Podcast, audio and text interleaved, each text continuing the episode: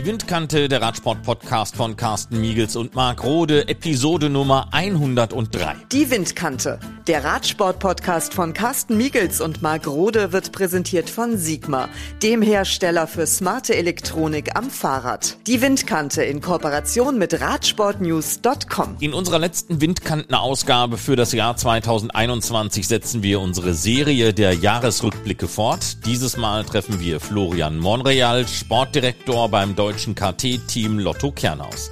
Wir sind ein weiteres Mal zu Gast in Afrika. Unser Freund Augustin Jonzima leitet die Cycling Academy Uganda und bittet die Hörer der Windkante um weihnachtliche Spenden für seine Einrichtung. Und wir stellen euch neue Innovationen von Sigma Sport vor, vielleicht noch mit Geschenkideen kurz vor dem Fest. Zunächst aber Carsten Miegels im Gespräch mit Florian Monreal. Auch in dieser Episode der Windkante geht es weiter mit den Rückblicken der Continental-Mannschaften und an dieser Stelle mit der Koblenzer Mannschaft Lotto Kernhaus. Der Ex-Radsportler Florian Monreal ist Chef der deutschen Talentschmiede und wir stellen natürlich auch hier zunächst die Frage, wie sieht es denn aus mit den Ergebnissen, den Resultaten, Florian? Seid ihr wirklich zufrieden? Ja, also äh, muss man wirklich sagen, war eine sehr, sehr äh, starke Saison für uns, international auch gesehen. Fünf UCI-Siege eingefahren, dann den äh, deutschen U23-Meistertitel mit Kim Heiduk. Äh, da kann man wirklich äh, von einer gelungenen Saison sprechen. Auch äh, dann noch den deutschen Bergmeistertitel durch Alex Talten. Also das war schon für uns äh, international die stärkste Saison an Siegen gemessen. Äh, leider hat es dann äh, im Finale der Bundesliga nicht mehr so geklappt da äh, nach dem großen Massenschutz bei der Deutschlandtour der Joshua Ruppert da auch verletzt war und konnte dann nicht mehr in den Kampf um die Gesamtwertung eingreifen. Aber im Großen und Ganzen sind wir wirklich sehr, sehr zufrieden und äh, stolz auf die Leistung der Jungs. Und das sieht man ja natürlich auch, äh, was dann auch jetzt, äh, wie die Kim Heiduk dann zu Ineos wechselt und auch was für Neuverpflichtungen dann kommen. Das ist sofort das nächste Thema, können wir gleich anschließen. Kim Heiduk, deutscher Meister geworden. Du hast gerade schon angesprochen, wir werden nachher noch über deine persönlichen Highlights sprechen in diesem Jahr. Ist es für euch denn besonders schade, wenn Kim Heiduk jetzt wechselt zur britischen Ineos-Mannschaft? Ähm, über schade will ich da gar nicht, äh, will ich da gar nicht sagen. Also ich bin eher stolz darauf, dass ein weiterer Fahrer aus dem Team Lotto Kernhaus den Sprung in die World Tour geschafft hat und das natürlich noch zu dem Top-Team äh, Ineos Grenadiers, das muss man echt sagen, ist eine riesengroße Auszeichnung natürlich für Kim oder auch für das Team. Das ist eine super Visitenkarte, äh, die wir auch bei den Sponsoren äh, präsentieren können oder auch bei den Rennveranstaltern, wo wir zukünftig noch Einladungen erhalten wollen und äh, zeigt auch den Weg, den, den wir gehen seit äh, geraumer Zeit mit der Nachwuchsförderung noch noch intensiver zu betreiben und wirklich die Jungs aus Deutschland äh, so auszubilden, dass sie den Sprung in die Tour schaffen. Von daher äh, sind wir alle Beteiligten, die im Team äh, daran gearbeitet haben, dass die Jungs so erfolgreich sind, ähm, sehr, sehr stolz darauf, dass Kim zu ihnen geht. Du hast gerade angesprochen, dass mit Kim Heidok ein weiterer Fahrer in die World Tour wechselt. Max Walscheid zum Beispiel und auch Jonas Rutsch. Das waren schon zwei, die vom Team Lotto Kernhaus in die World Tour wechselten. Ist denn dieses Projekt, man kann sagen, das Projekt Nachwuchsförderung auch noch das, was du dir in Zukunft ganz groß auf die Fahne schreiben wirst, dass du mit deinen Sponsoren, mit äh, Kernhaus und mit Lotto auch wirklich so vereinbaren kannst? Ja, selbstverständlich. Also wir haben, wir sind jetzt nochmal einen Schritt weitergegangen für nächstes Jahr. Wir haben äh, acht U23 Nationalfahrer in der Mannschaft. Wir wollen den, den Development Teams von den World Tour Teams äh, mächtig äh, Konkurrenz bieten. Und das haben wir äh, mit dem U23-Kader wirklich geschafft für nächstes Jahr. Und äh, wir wollen noch das eine oder andere Highlight dort fahren, wie ein Baby Giro. Und solange kein Aufstieg möglich ist in eine höhere Klasse äh, durch weitere Sponsorengeldern, haben wir uns dazu verschrieben, äh, den Development Teams wirklich äh, die Stirn zu zeigen und auch die besten deutschen Talente äh, bei uns im Team zu haben. Das hat man jetzt gesehen, dass auch äh, im Cedric Ab, deutscher Juniorenmeister Straße und der Daniel Schrag, deutscher Bergmeister bei Junioren, äh, der auch eine super starke Weltmeisterschaft gefahren ist, ähm, in kein Development-Team gegangen sind, äh, wo sie sicherlich auch Angebote hatten und haben sich dann schlussendlich für Team Lotto Kernhaus auch entschieden. Und da sieht man äh, den Weg, den auch Lotto Kernhaus jetzt geht oder in den nächsten Jahren auch gehen wird, dass die jungen Sportler sich äh, gegen ein Development-Team entscheiden und dann zu uns kommen und äh, dann frei auf dem Markt sind für die äh, großen World Teams. Florian, müssen wir vielleicht noch mal ganz kurz erläutern. Es gibt doch den einen oder anderen Zuhörer der Windkante, der kennt den Unterschied zwischen eurer Mannschaft und den von dir mehrfach erwähnten Development-Teams nicht sehr genau. Ja, also das Development Team ist die kleine Mannschaft sozusagen von äh, DSM oder FDJ. Ähm, Jumbo Visma hat äh, eine super starke Nachwuchsmannschaft, die auch im KT-Bereich unterwegs sind äh, und wir treffen ganz oft auf die äh, Mannschaften. Und ähm, die sind in der gleichen Kategorie wie wir als Kontinentalteam lizenziert. Und wir angeln natürlich auf allen Märkten und haben natürlich auch äh, das äh, die Manpower im Hintergrund, die haben die Infrastruktur, die haben auch bestimmt noch viel mehr Geld als wir zur Verfügung ähm, und sind direkt an die Profistrukturen angepasst. Aber da haben wir die letzten Jahre wirklich eine Struktur auch dazugelegt, äh, was alleine äh, Fuhrpark und das Material für die Fahrer angeht, dass wir da äh, den Jungs das Beste bieten können. Ganz wichtiges Thema, wenn wir schon bei den Development-Mannschaften sind und bei diesen kleineren Mannschaften, die eben sehr viel für die Nachwuchsarbeit machen, die jungen Rennfahrer entsprechend fördern. Wie sieht's bei dir aus? Ich hatte vor kurzem mit einem Kollegen, mit Thomas Pupp vom Team Tirol KTM darüber gesprochen, was das äh, Geld betrifft, die Ablösesumme solcher jungen Rennfahrer, wenn sie dann wechseln zur World Tour Mannschaft zum Beispiel. Siehst du das ähnlich wie dein Kollege Thomas Pupp in Österreich? Ja, das wäre natürlich ein, äh, ein richtiger Schritt in die richtige Richtung, ähm, wenn da Ablösesummen äh, mal fließen würden. Aber wir sind halt anders als im Fußball. Und ich habe bei meinem Sport ja immer nur ein Jahresverträge machen wir immer. Man, das Risiko ist auch immer groß, ob man äh, das nächste Jahr alles wieder so gestemmt bekommt. Klar haben wir ein sehr, sehr starkes Fundament mit Lotto und äh, Kernhaus und unser Radsponsor und Gruppensponsor Simplon und äh, Paul Lange Shimano. Ähm, aber trotzdem machen wir immer nur ein Jahresverträge und dann kann man schlecht sagen, äh, jetzt kriege ich eine Ablösesumme. Und äh, die jungen Sportler sind natürlich auch so, äh, die unterschreiben keinen Vertrag für vier Jahre und sagen dann, äh, ähm, und ich würde dann auch niemals einem Sportler die Chance verwehren und sagen, Kim, du kannst jetzt nicht zu Ineos gehen, wenn Ineos mir jetzt nicht eine Ablösesumme von x Euro zahlt. Aber schön wäre es schon zu sehen, wenn ähm, wenn da die Teams, die größeren Teams da wirklich äh, auch mal in die Tasche greifen für die Kontinentalteams und da äh, eine Ablösesumme den Teams oder eine Ausbildungsvergütung, äh, wie man es ja auf dem Amateurwechselmarkt äh, auch kennt, äh, den Teams, den kleineren Teams zur Verfügung stellt.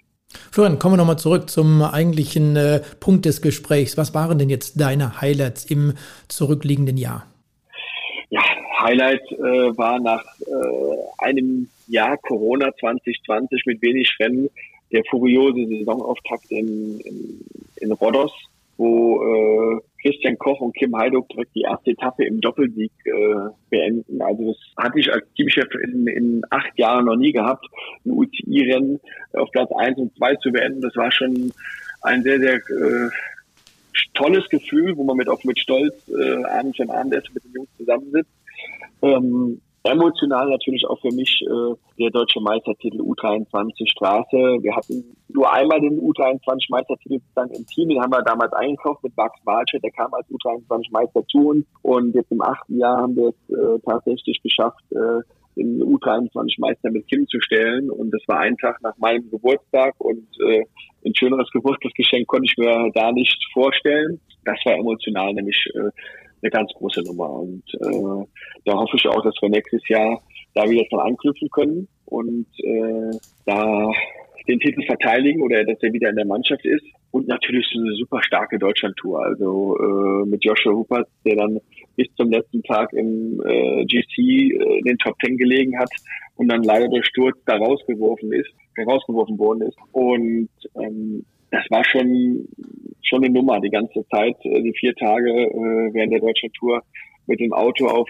Wagen vier, fünf rumzufahren unter den World Tour Teams. Das ist, denke ich, nicht äh, ja nicht so üblich und das war auch schon sehr, sehr stark von den Jungs und das haben auch die World Tour Teams anerkannt. Also es kamen dann vor der letzten Etappe schon Teams zu mir, Sportleiter, und sagen, Mensch, Molly, Respekt, äh, wie deine Jungs hier fahren, das ist schon ähm, nicht schlecht. Du hast, du hast ja vorhin mal die Ziele für das kommende Jahr angesprochen. Zum einen natürlich, was die Radrennen betrifft. Du hast den Baby Giro erwähnt, du hast Ludwig Bastoni angesprochen, der Klasse U23. Wie kommt man als Mannschaft Lotto Kernhaus denn in solche Wettbewerbe überhaupt rein? Was muss man tun? Was muss man sportlich leisten, um dort die Möglichkeit zu bekommen, um zu starten? Und generell müssen wir uns bei jedem Rennen sozusagen bewerben. Also äh, jetzt in der Winterzeit, in der Off-Season sozusagen, geht die Maschinerie ganz normal weiter an Bestellungen, äh, Material und natürlich auch die Rennveranstalter werden kontaktiert.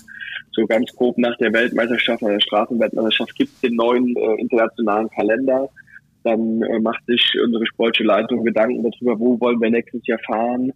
Dann werden die Veranstalter per E-Mail kontaktiert, äh, werden vielleicht auch mal Videocalls mit denen vereinbart, um unsere Ziele unserer Mannschaft noch besser vorzustellen, wenn wir dort noch nie gefahren sind. Aber wir haben natürlich ein ganz gutes Grundgerüst äh, an Rennen, wo wir schon seit Jahren fahren. Und äh, da sind auch Freundschaften entstanden, wo man sagt, hier, äh, äh, wir freuen uns wieder, wenn wir nächstes Jahr bei euch am Start sind. Und da kriegt man die Einladung natürlich auch direkt schon zugeschickt. Aber so ein Baby Gio und Lüttich Bastoni, das ist dann auch schon Arbeit, dort äh, reinzukommen. Und da muss man mit dem Veranstalter sprechen, muss das Team vorstellen, muss die Ziele äh, zeigen und was wir auch für gute Fahrer haben. Und ähm, das sind die Sachen, die im Winter passieren, um dann wirklich im Sommer äh, dann dort zu starten. Und da sind wir gerade in den Gesprächen und hoffen, dass das äh, Anfang des Jahres positiv für uns ausgeht und wir die Einladung zu den zwei Rennen Lüttich und Baby Giro erhalten können. Thomas, Thomas, äh, Florian, Entschuldigung, ich war gerade gedanklich bei deinem Kollegen, bei Thomas Kofler in Österreich, denn er hat in einem Gespräch mit uns gesagt, dass er eigentlich ein eingleisiges Programm fahren möchte. Ihr habt jetzt den Kader erhöht auf 14 Rennfahrer und könnt dadurch ein zweigleisiges Rennprogramm abspulen. Wie schafft man sowas? Das erfordert doch auch vor allem finanziell mehr Grundlagen, das erfordert materiell, das heißt Räder, ihr braucht mehr Fahrzeuge. Wie könnt ihr sowas stemmen im nächsten Jahr, dieses zweigleisige Programm auch komplett durchzuziehen? Also wir haben äh, zuerst äh, haben wir die Fahrer erhöht von 12 auf 14, weil wir dieses Jahr sehr, sehr eng am Ende der Saison waren und aufgrund der hohen Anzahl an Nationalfahrer äh, überschneidet sich ab Sommer ganz viel äh, das Programm mit der Nationalmannschaft und Lotto Kernhaus und äh, da sind wir auch im Austausch mit Ralf, Ralf Krapsch, äh, der Bundestrainer, dass wir da äh, die Fahrer gut aufteilen. Ähm, von daher wird in der zweiten Saisonhälfte vielleicht nicht so viel zweigleisig sein, aber die Zweigleisigkeit passiert dann, dadurch wir viele Fahrer zur Nationalmannschaft entsenden können oder wollen. Und im Frühjahr zum Beispiel, wenn wir auf Rodos äh, starten wir die Saison, und wenn zeitgleich dann das äh, Programm in den Niederlanden und Belgien klappt, äh, so hofft man, äh, dass Corona wieder die das erlaubt, dann können wir natürlich äh, dort äh, mit unserem Fuhrpark äh, ganz normal hinkommen, weil nach Rollers wird alles hingeflogen und kriegt Autos vor Ort. Also da sind wir eigentlich schon sehr gut aufgestellt. Auch mit unserem Mercedes-Benz-Partner äh, haben wir da genug Fahrzeuge und ähm, haben da auch zwei Materialsprinter, wo wir darauf zurückgreifen können, um die Rennen so zu bestreiten. Und es wird die ein, ein oder andere doppelgleisige Geschichte geben, ähm, weil sich halt auch viele Termine überschneiden. Das muss man ganz ehrlich sagen. Also wo wir dann äh, gerne bei beidem starten würden. Und ähm, da kommen halt die Bundesliga-Rennen auch immer noch dazu. Und äh, da müssen wir halt sehen, dass wir da halt auch präsent sind für unsere Sponsoren. Und deswegen wird da so ein minimales zweigleisiges Programm nächstes Jahr schon das eine oder andere mal geben. Du hast über Sponsoren schon kurz gesprochen. Du hast Mercedes gerade erwähnt. Wir haben über Lotto gesprochen, über Kernos gesprochen. Wie sieht es sonst aus mit den Sponsoren? Ihr habt Simplon als Radlieferanten. Bleibt es soweit alles beim Alten? Ja, mit Simplon haben wir äh, einen, einen, super Deal äh, letztes Jahr abgeschlossen, äh, dass wir äh, bis 2024 äh, einen Vertrag haben mit denen. Das ist sehr, sehr wichtig für ein Kontinentalteam, da auf sicheren Beinen auch beim Radpartner zu stehen. Und äh, unser Sponsorenpool, muss man echt sagen, äh, geht jetzt ins neunte Jahr und ich würde behaupten, zu 90 Prozent sind die Sponsoren alle so geblieben, wie sie am Anfang auch waren. Zehn Prozent gibt es immer so ein bisschen Verschiebung. Wir könnten, äh, konnten zwei gute Sponsoren mit dazu gewinnen. Da wird da auch in den nächsten Tagen und Wochen die Pressemitteilung zu kommen und die auch auf uns zugekommen sind. Das ist für uns auch ganz schön, dass äh, unsere Arbeit äh, auch den Sponsoren oder zukünftigen Sponsoren auffällt. Und äh, da sind wir sehr glücklich und natürlich auch stolz wieder drüber. Und mal sehen, wo die Reise hingeht die nächsten Jahre. Also äh, das Ziel und die Vision des Teams ist immer noch der Aufstieg und äh, die schaffen wir mit, mit solchen Partnern und äh, mit tollen Erfolgen, die wir hoffentlich auch nächstes Jahr einfahren werden. Und dann äh, schauen wir, wo wir Ende 2022 stehen. Was mich noch interessiert und sicherlich auch viele Fans von Jan Hugger, er war bei der Deutschlandtour schwer gestürzt, das muss man einfach so sagen. Wie geht's ihm eigentlich? Jan äh, sitzt wieder auf dem Fahrrad seit längerem. Er hat äh, eine super Reha hinter sich äh, bei unserer Physiotherapeutin von der Mannschaft. Und ähm, wir sind sehr, sehr froh, dass er wieder auf dem Rad sitzt, dass er auch den Willen hat, zurückzukommen und stärker auch zurückzukommen. Er war dieses Jahr auf einem super Niveau, auch zur Deutschland-Tour. Und es war sehr, sehr schade. Also man muss auch äh, sagen, äh, im achten Jahr musste ich zum ersten Mal einen Fahrer am Krankenhaus zurücklassen. Äh, das klingt eigentlich sehr komisch in der Radsportgeschichte, äh, aber ich hatte noch nie einen Fahrer, der durch einen Bruch ausgefallen ist. Und es war mit Jan Hucker jetzt zum ersten Mal in acht Jahren Teamgeschichte. Und äh, wir freuen uns, dass er nächstes Jahr auch wieder an Bord ist und äh, er kämpft sich fleißig zurück. Florian, wie geht's denn jetzt weiter in den nächsten Wochen und Monaten? Gibt's noch ein Trainingslager? Gibt's ein Teamtreffen? Was passiert jetzt noch im Dezember oder im heranstehenden Januar?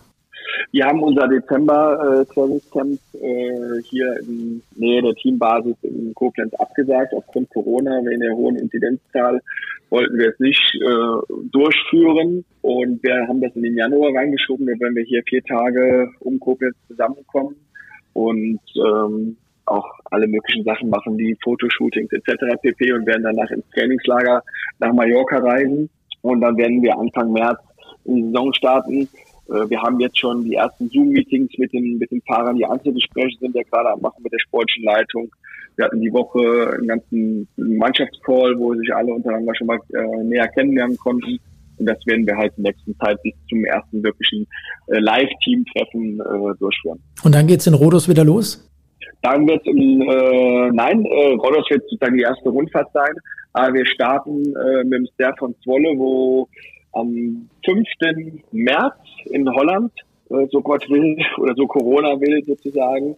Äh, da ist Kim Heiduk äh, dieses Jahr in der Saison noch Vierter geworden und dort werden wir in die Saison starten ähm, und werden dann eine Woche später nach Rodos fliegen. Ja. Florian Monreal, Teamchef beim Team Lotto Kernhaus. Vielen Dank für das kurze Update und alles Gute. Dankeschön, lieber Carsten. Bis bald.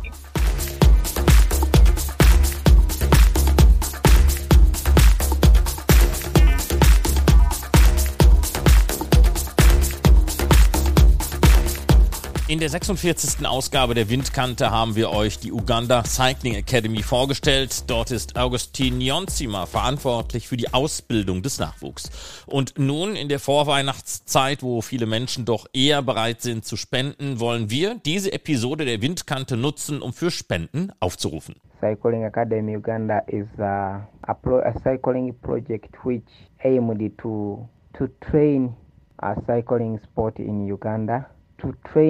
Die Cycling Academy Uganda hat das Ziel, den Radsport in Uganda zu stärken und zu verbessern. Junge Fahrer werden trainiert und ausgebildet. Allerdings hat die Corona-Krise alles noch schwerer gemacht, als es das sowieso schon war. Die Aktivitäten mussten eingeschränkt werden. Auch wenn die Arbeit schwerer geworden ist, so haben wir noch immer über 300 Kinder, die bei uns mitmachen. Wir sind sehr dankbar, dass wir in der Lage sind, im Trikot der Nationalmannschaft Ugandas fahren zu dürfen und sind glücklich über jede Art der Unterstützung, weil sie dem Radsport in Uganda weiterhilft. Wir haben einen Gönner, der uns sehr viel hilft. Er hat uns bereits Material gespendet, das wir sehr gut gebrauchen können. Und wir hoffen für die Zukunft, dass wir weitere Spenden erhalten, denn wir brauchen vor allem Fahrräder. Daran mangelt es am meisten. Das ist auch die größte Herausforderung, denn in der Pandemie ist es noch schwerer geworden. Vor allem Kinder zu trainieren, sie zu motivieren, weil es uns an Material und Trainingsorten fehlt motivate them because lack of bikes and the lack of facilities in cycling. Wir hatten euch auf unserer Webseite windkante.org schon einmal Fotos gepostet, wie die Kids trainieren und das ist zum Teil halsbrecherisch, denn die Straßen sind zum Teil nicht befestigt, die Kinder fahren mit nicht immer verkehrssicheren Fahrrädern auf viel befahrenen Straßen mit nur wenig Platz zu rasenden Lastwagen. Doch die Kids, die mit dem Radsport beginnen, haben dazu kaum eine Alternative. I want to take to you to the number of development ich möchte euch etwas über unsere Kinder erzählen, die in der Cycling Academy mit dem Radsport aufwachsen. Sie machen wirklich große Schritte in ihrer Entwicklung und wir sehen, dass die Kinder, egal ob sie aus der Schule oder den Dörfern direkt zu uns kommen, viel Spaß an der Sache haben und gerne mit ihren Fahrrädern unterwegs sind. Und sie kommen gerne zu uns. Wir sind jeden Tag für sie da. Wenn Sie jeden Tag trainieren wollen, dann haben Sie dazu die Gelegenheit. Nur leider können wir nicht so viele Trainingskurse anbieten, wie nachgefragt werden. Und auch die Corona-Pandemie hat uns das Leben sehr schwer gemacht. Wir trainieren mit diesen Kindern aber so gut es geht jeden Tag zumeist Door-to-Door, also die meisten fahren von zu Hause aus eine Runde und kehren dann nach Hause zurück. Wir haben sie in verschiedene Gruppen aufgeteilt. Wir haben aber auch Kinder, die auf einem geschlossenen Gelände üben und dann auch welche, die richtig auf Asphalt fahren. Die Kinder wachsen mit dem Sport. Nur leider haben wir nicht genügend Trainingseinrichtungen für sie. On the some on Malam roads and some of them on tarmac. So the the kids are growing up. A number of kids are growing up every day, every day, and you find for other Cycling Academy Uganda, we don't have enough facility for them. Nun hofft man auch in Uganda, dass die kommenden Jahre die große Wende bringen. Dazu peilt man die Großereignisse an. Uganda gehört seit 1962 zum Commonwealth of Nations, dem ehemaligen British Empire. Im kommenden Jahr werden im englischen Birmingham die Commonwealth Games ausgetragen. Insgesamt 26 Entscheidungen wird es da im Radsport auf Straße, Bahn und im Mountainbike geben. Die Afrikaspiele sind 2000 2023 in Accra in Ghana und dann kommt auch für Uganda zwei Jahre später das ganz, ganz große Highlight. Is such a wonderful thing for Africa hosting World Championship 2024. Es ist auch eine schöne Sache, dass wir in Afrika die Straßenrad-WM 2025 ausrichten. Wir sind in der Akademie sehr dankbar, dass wir so tolle und aufregende Rennen in Afrika erleben werden, vor allem bei uns in Ostafrika. Ihr könnt euch gar nicht vorstellen, wie glücklich wir sind und wie sehr wir uns darauf freuen. Und wir träumen davon, wenn wir auch Fahrer aus Uganda bei der WM hätten. Die Weltmeisterschaften finden vor unserer Haustür statt. Selbst wenn wir uns keine Flugtickets leisten können, dann fahren wir aber immer noch die wenigen Kilometer mit dem Bus nach Ruanda. Und dann sehen wir dort vielleicht auch einen ugandischen Fahrer. Wir wissen es sehr zu schätzen, dass die UCI Afrika diese Chance ermöglicht hat.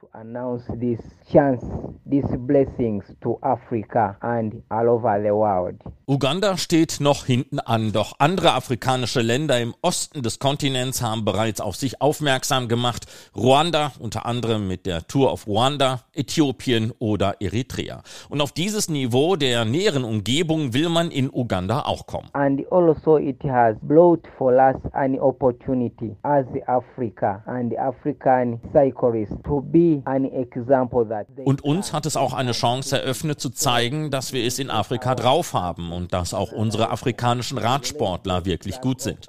Unsere Länder werden durch diese WM auf ein neues Level gebracht.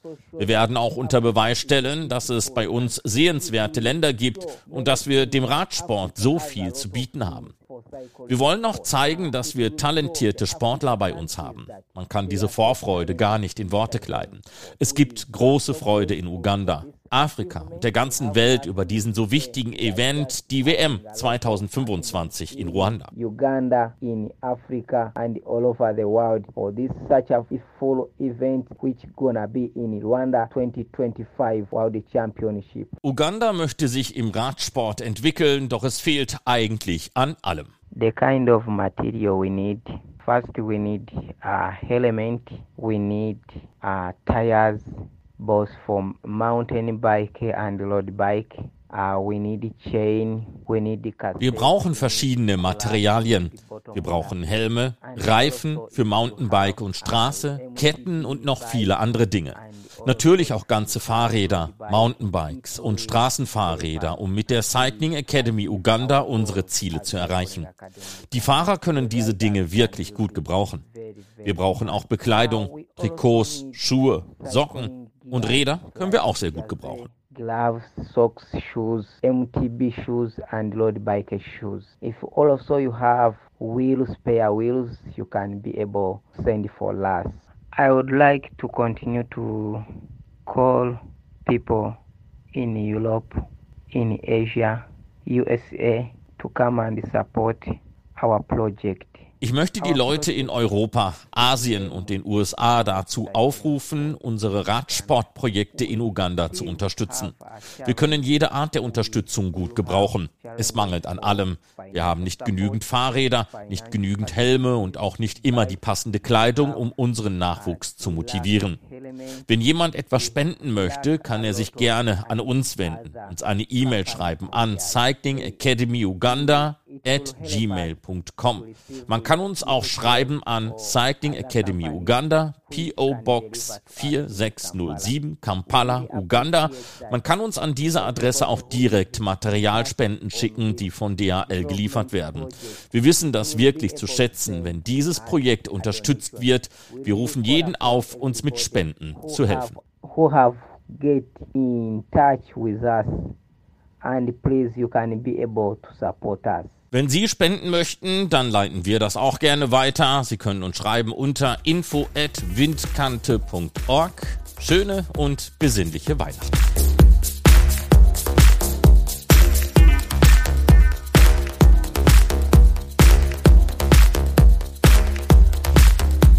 Unser Partner Sigma Sport aus Neustadt an der Weinstraße startete zu Beginn des Jahres die größte Produktoffensive in der Firmengeschichte und präsentierte 45 neue Produkte in nur zwölf Monaten. Herr Brown ist Senior Produktmanager bei Sigma Sport in Sachen Fahrradcomputer und wir wollten von ihm wissen, was gibt es denn Neues im Bereich Radcomputer?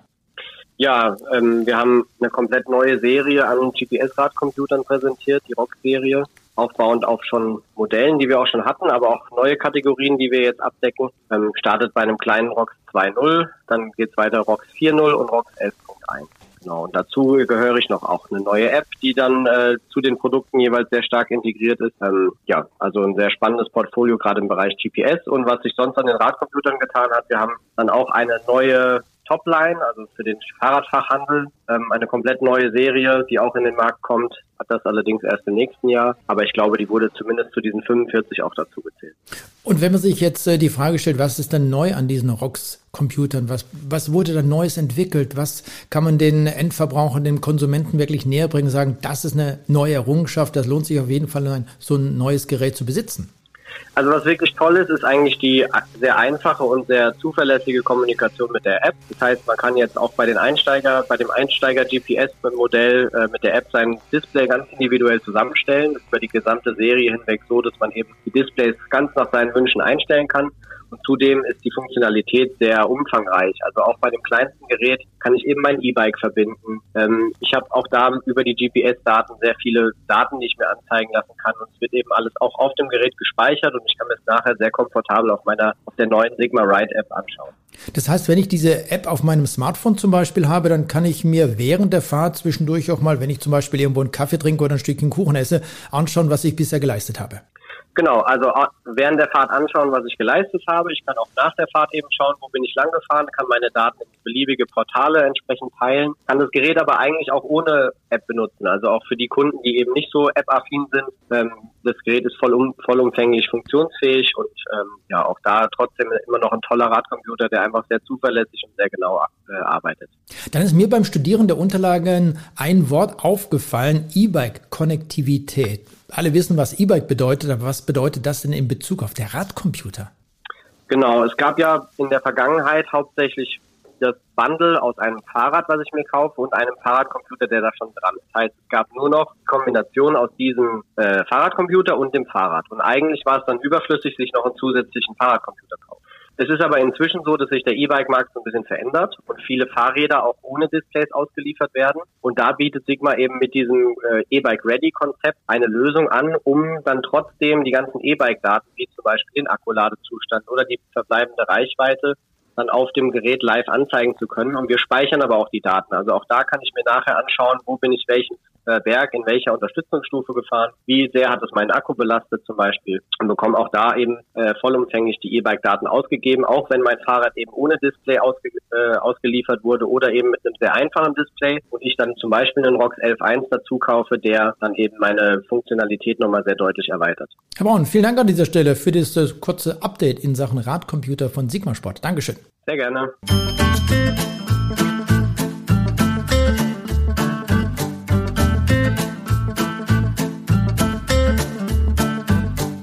Das war bereits die 103. Ausgabe der Windkante, der Radsport-Podcast von Carsten Miegels und Marc Rode. Wir werden jetzt erst einmal eine kleine schöpferische Pause über die Feiertage einlegen und dann 2022 wieder frisch durchstarten. Und nochmal der Hinweis auf unsere Webseite www.windkante.org. Dort können alle unsere Episoden noch einmal angehört werden. So wird es dann über die Feiertage auch nicht langweilig. Euch dann eine schöne Weihnachtszeit und einen guten Rutsch ins neue Jahr gewünscht. Bis zum nächsten Mal, bleibt gesund und Glück auf. Die Windkante, der Radsport-Podcast von Carsten Miegels und Marc Rode, wurde präsentiert von Sigma, dem Hersteller für smarte Elektronik am Fahrrad.